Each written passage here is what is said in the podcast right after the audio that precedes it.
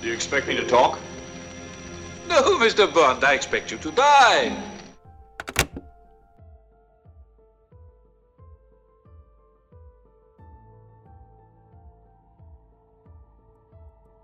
بر کسی پوشیده نیست که ریاضی نقش خیلی مهمی رو در زندگی تک تک انسانها ایفا می‌کنه. بسیاری از باورها، تمدنها، تصمیمات و وقایع اطرافمون بر پایه ریاضیات بنا شدن و هر کدوممون به نحوی با فرمهای مختلفش دست و پنجه نرم کردیم. بعضیامون عاشقش هستیم و بعضی دیگه ازش متنفریم.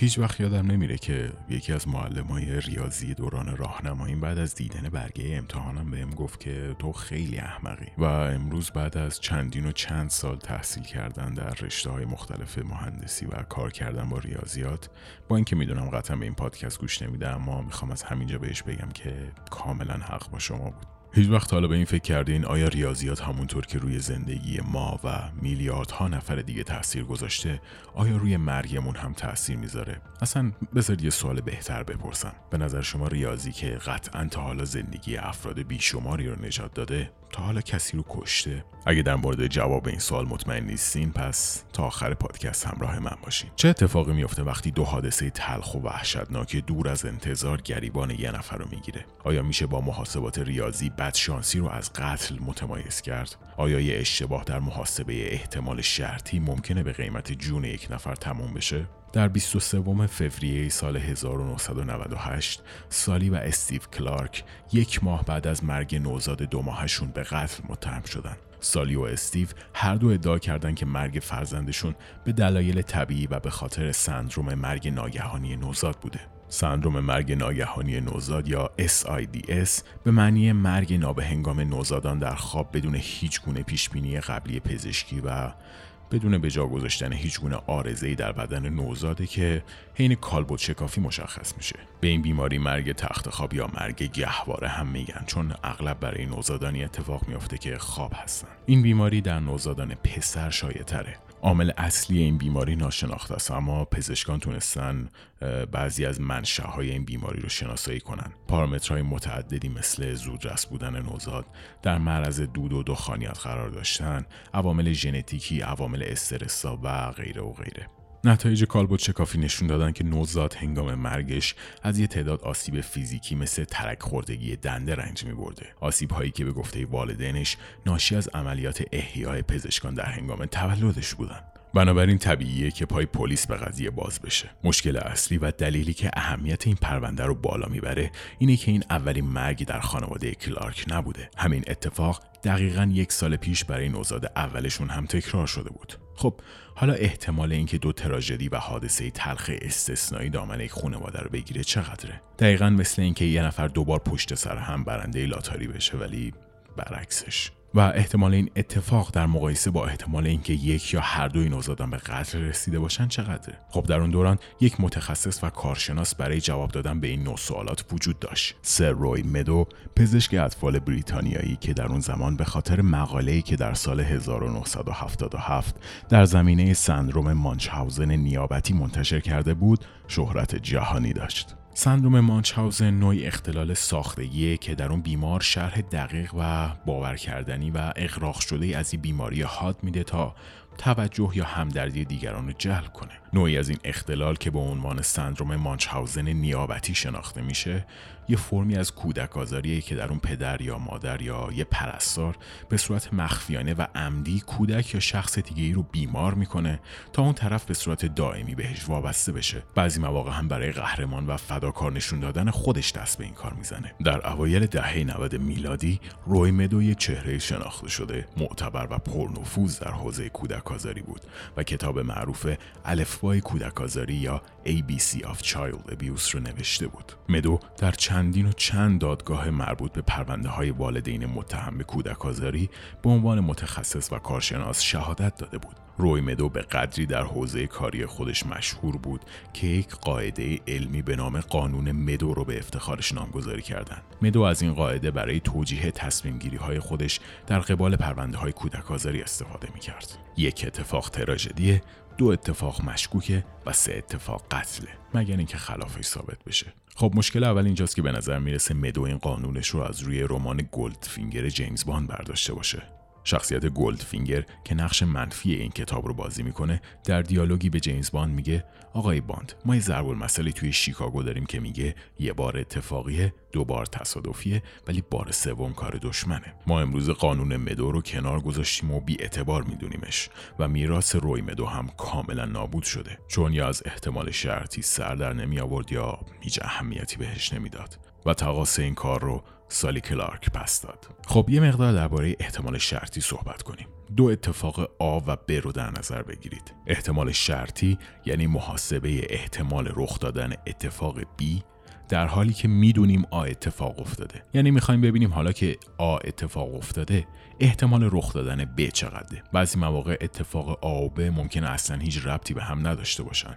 بعضی مواقع ما سلسله اتفاقهای نامربوط به هم رو داریم مثل بازی شیر یا خط. اگه من یه سکه بندازم و نتیجهش خط بشه این نتیجه هیچ تأثیری روی نتایج بعدیش نداره. به طور کلی در مبحث احتمال وقوع یا عدم وقوع یک پیش آمد می‌تونه در رخداد پیشامدهای دیگه تأثیر گذار باشه. یعنی ممکنه احتمال رخداد پیش آمده آ تحت تاثیر رخداد پیش آمده ب کاهش یا افزایش پیدا کنه. برای مثال اطلاع از ابری بودن آسمون الان ممکنه احتمال بارندگی در صبح فردا رو افزایش بده. بنابراین ما باید ارتباط و تاثیر این دو پیش آمد بر همدیگر رو برای محاسبه احتمال هر کدوم مشخص کنیم. اگه در بحث احتمال شرطی رخداد B در احتمال رخداد A هیچ تأثیری نداشته باشه اون زمان میگیم که پیش آمد A و B مستقل از همن. و برای محاسبه این احتمال شرطی کافیه که احتمال رخ دادن اتفاق A رو در احتمال رخ دادن B ضرب کنیم.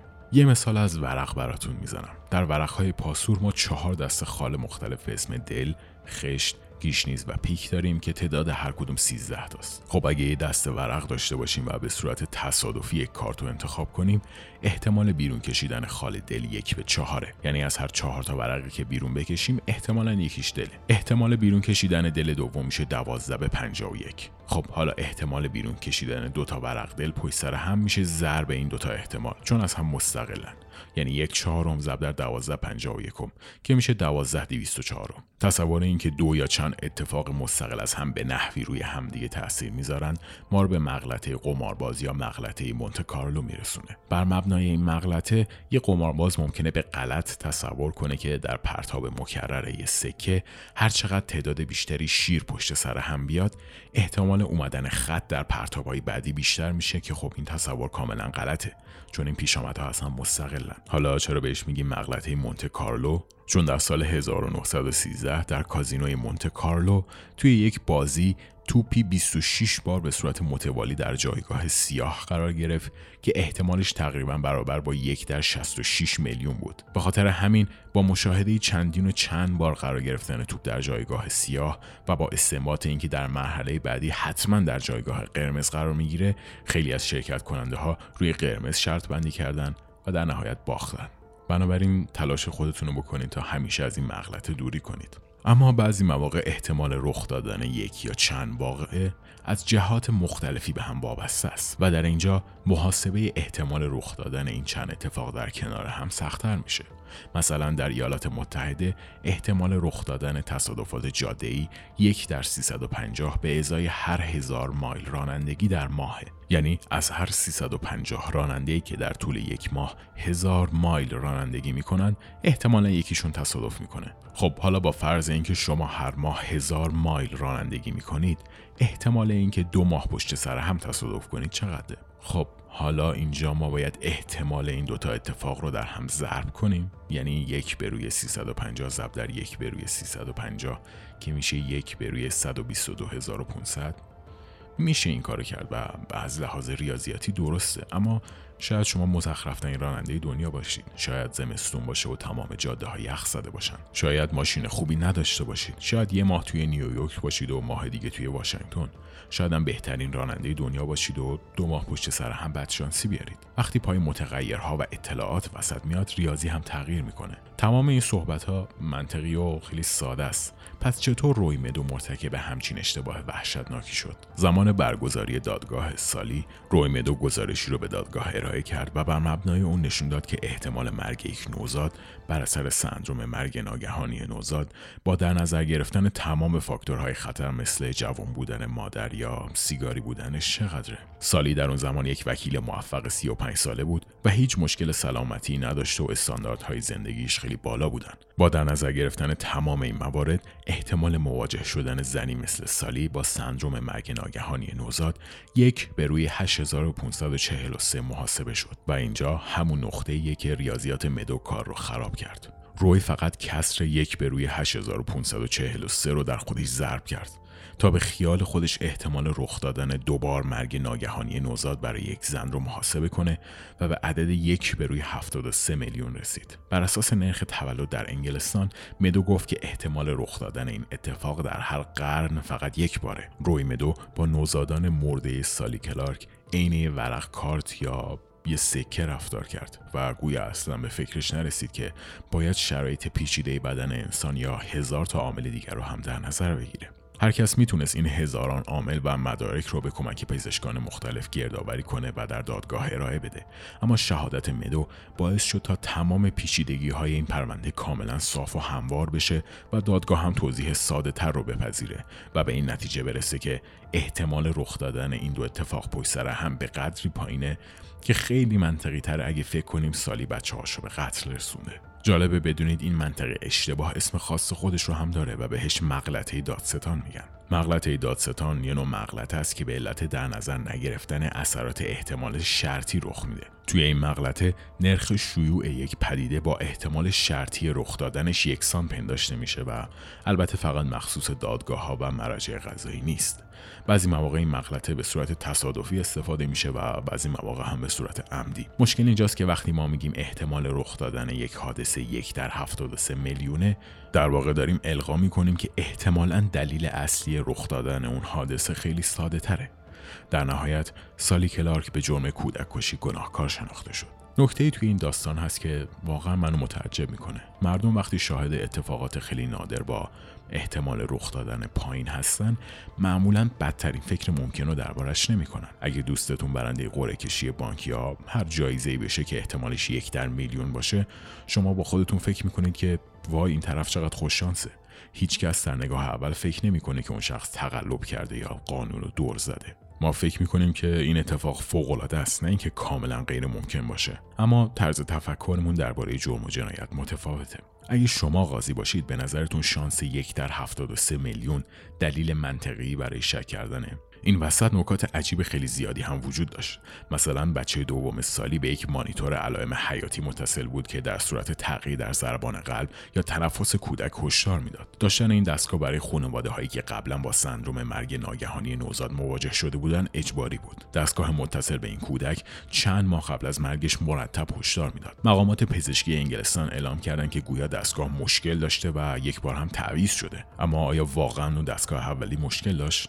آیا این احتمال وجود داشت که پزشکان هشدارهای دستگاه رو به اشتباه تفسیر کرده باشند هر چقدر که موضوع پیچیده تر و پیچیده تر میشه ارائه یک توضیح ساده و کلی به عنوان پاسخ این مسئله سخت برای ما جالبتر و قابل قبول تره به همین خاطر خیلی سخت نیست اگه تصور کنیم کل دادگاه و فرایندهای قانونی مربوط به سالی کلارک در نهایت تنها به یک سوال ختم شد. آیا واقعا این شانس یک به 73 میلیون باعث شده تا سالی بد شانس این مادر دنیا باشه؟ یا صرفا یکی از 72 میلیون و 999 هزار و 999 نتایج محاسباتی ممکنه؟ و پاسخ به این سوال غلط انداز و نتیجه گیری قاضی دربارش سرنوشت سالی رو تغییر داد. سالی توسط دادگاه به جرم کودک کشی گناهکار شناخته شد و حکم حبس ابد گرفت. روزنامه ها و رساله ها گزارش دادند که سالی به جرم کشتن فرزندان خودش گناهکاره و اسامی مثل مادر قاتل، کودک کش و فرزند کش روش گذاشتن. در تمامی این مراحل همسرش استیو همیشه اصرار داشت که سالی بیگناهه. تقاضای سالی برای برگزاری دادگاه استیناف رد شد.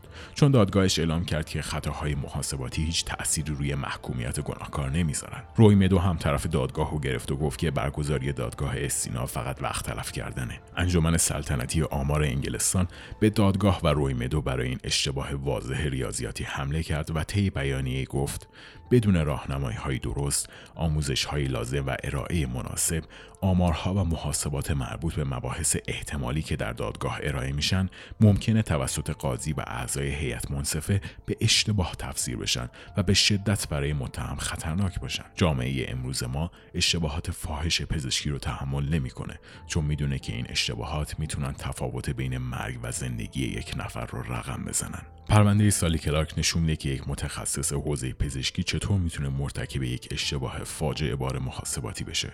اشتباهی که تاثیر خیلی جدی روی این پرونده گذاشت. سالی کلارک دوباره تقاضای تجدید نظر داد. نه تنها اشتباه محاسباتی فاحش این وسط رخ داده بود بلکه وکلای ساری موفق شدن مدارکی رو مبنی بر عفونت باکتریایی شدیدی که منجر به مرگ فرزنده شده بود رو پیدا کنن محاسبات ارائه شده اشتباه بود و الان هم یک مدرک کاملا موثق پزشکی برای توضیح مرگ طبیعی کودک وجود داشت. پنج سال بعد از برگزاری این دادگاه مجله همگیرشناسی کودکان و زایمان در مقاله نشون داد که اگرچه احتمال رخ دادن دو سندروم مرگ ناگهانی نوزاد در یک خانواده کمه. اما احتمال دوبار کودک کشی در یک خانواده از اون هم کمتره و احتمال رخ دادن دو سندروم مرگ ناگهانی نوزاد بین چهار و نه دهم تا نه برابر بیشتره. سالی کلارک سال 2003 آزاد شد و به خاطر غم از دست دادن دو فرزند خودش زندانی شدن به مدت سه سال و افکار شدیدن منفی جامعه در موردش سرانجام چهار سال بعد به خاطر مسمومیت الکلی از دنیا رفت و همسر و فرزند سومش رو تنها گذاشت. نظام پزشکی انگلستان اسم روی مدو را از داخل لیست پزشکان برداشت. پرونده هایی که روی توشون شهادت داده بود بازبینی شدن. مدو تا آخر عمر از شهادت دادن توی دادگاه محروم شد. به خاطر رفتار نادرست و سوء برداشت هایی که داشت به چندین جلسه دادرسی احضار شد و در سال 2009 هم پروانه تبابتش باطل شد. روی باید می‌دونست که مباحث پایه آمار و احتمال چطور کار می‌کنن. شاید من و شما خیلی در این باره اطلاعاتی نداشته باشیم اما یک کارشناس و متخصص پزشکی که قرار توی دادگاه شهادت بده باید بدونه. متاسفانه جز ریاضیات دانش پزشکی روی هم نادرست بود.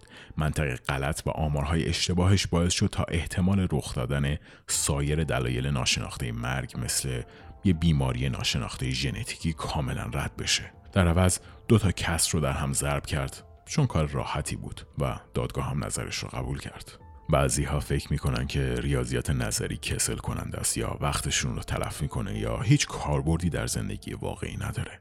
اما واقعیت اینه که ما تئوری ها و نظری ها رو یاد می‌گیریم تا ازشون برای حل مسائل در دنیای واقعی استفاده کنیم و از وقوع همچین اشتباهاتی جلوگیری کنیم. به همین خاطری که ورای حفظ کردن چند تا فرمول ساده باید درک کنیم و بفهمیم. در نهایت به عنوان حسن ختام پادکست می‌خوام یه جوکی رو که شاید قبلا شنیده بودید براتون تعریف کنم. یه روز یه مرد خیلی ثروتمند سراغ یک ریاضیدان میره و بهش میگه من یه جت شخصی دارم اما خیلی از بمبگذاری میترسم. یه راهی پیش پای من بذار که احتمال بمبگذاری توی هواپیمام رو خیلی کم کنه. ریاضیدان هم یک هفته بعد باش تماس میره و بهش میگه تو همیشه موقع سوار شدن توی هواپیما باید یه چمدون پر از بمب با خودت ببری. چون احتمال وجود یه بمب تو هواپیما یک در پنجاه هزاره.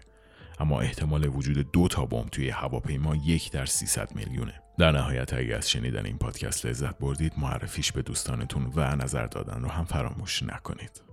در پایان پادکست می‌خوام اسپانسر برنامه رو بهتون معرفی کنم. شنوتو یک اپلیکیشن برای شنیدن پادکست و کتاب صوتیه که نسخه اندرویدش رو می‌تونید از گوگل پلی دانلود کنید و کاربرانی هم که آی دارن می‌تونن از وبسایت شنوتو استفاده کنن. توی شنوتو می‌تونید پادکست ها و کتاب های مورد علاقتون رو به پلی‌لیستتون اضافه کنید یا اینکه دانلودشون کنید که بعدا حتی به صورت آفلاین هم می‌تونید بشنویدشون. خبر خوب اینه که شنوتو روی پکیج یک سالش تخفیف گذاشته تا بتونید یک سال تمام پادکست ها و کتاب های صوتی رو به صورت نامحدود بشنوید و لذت ببرید. البته کلی محتوای رایگان هم وجود داره که اصلا نیازی به خرید اشتراک نداره.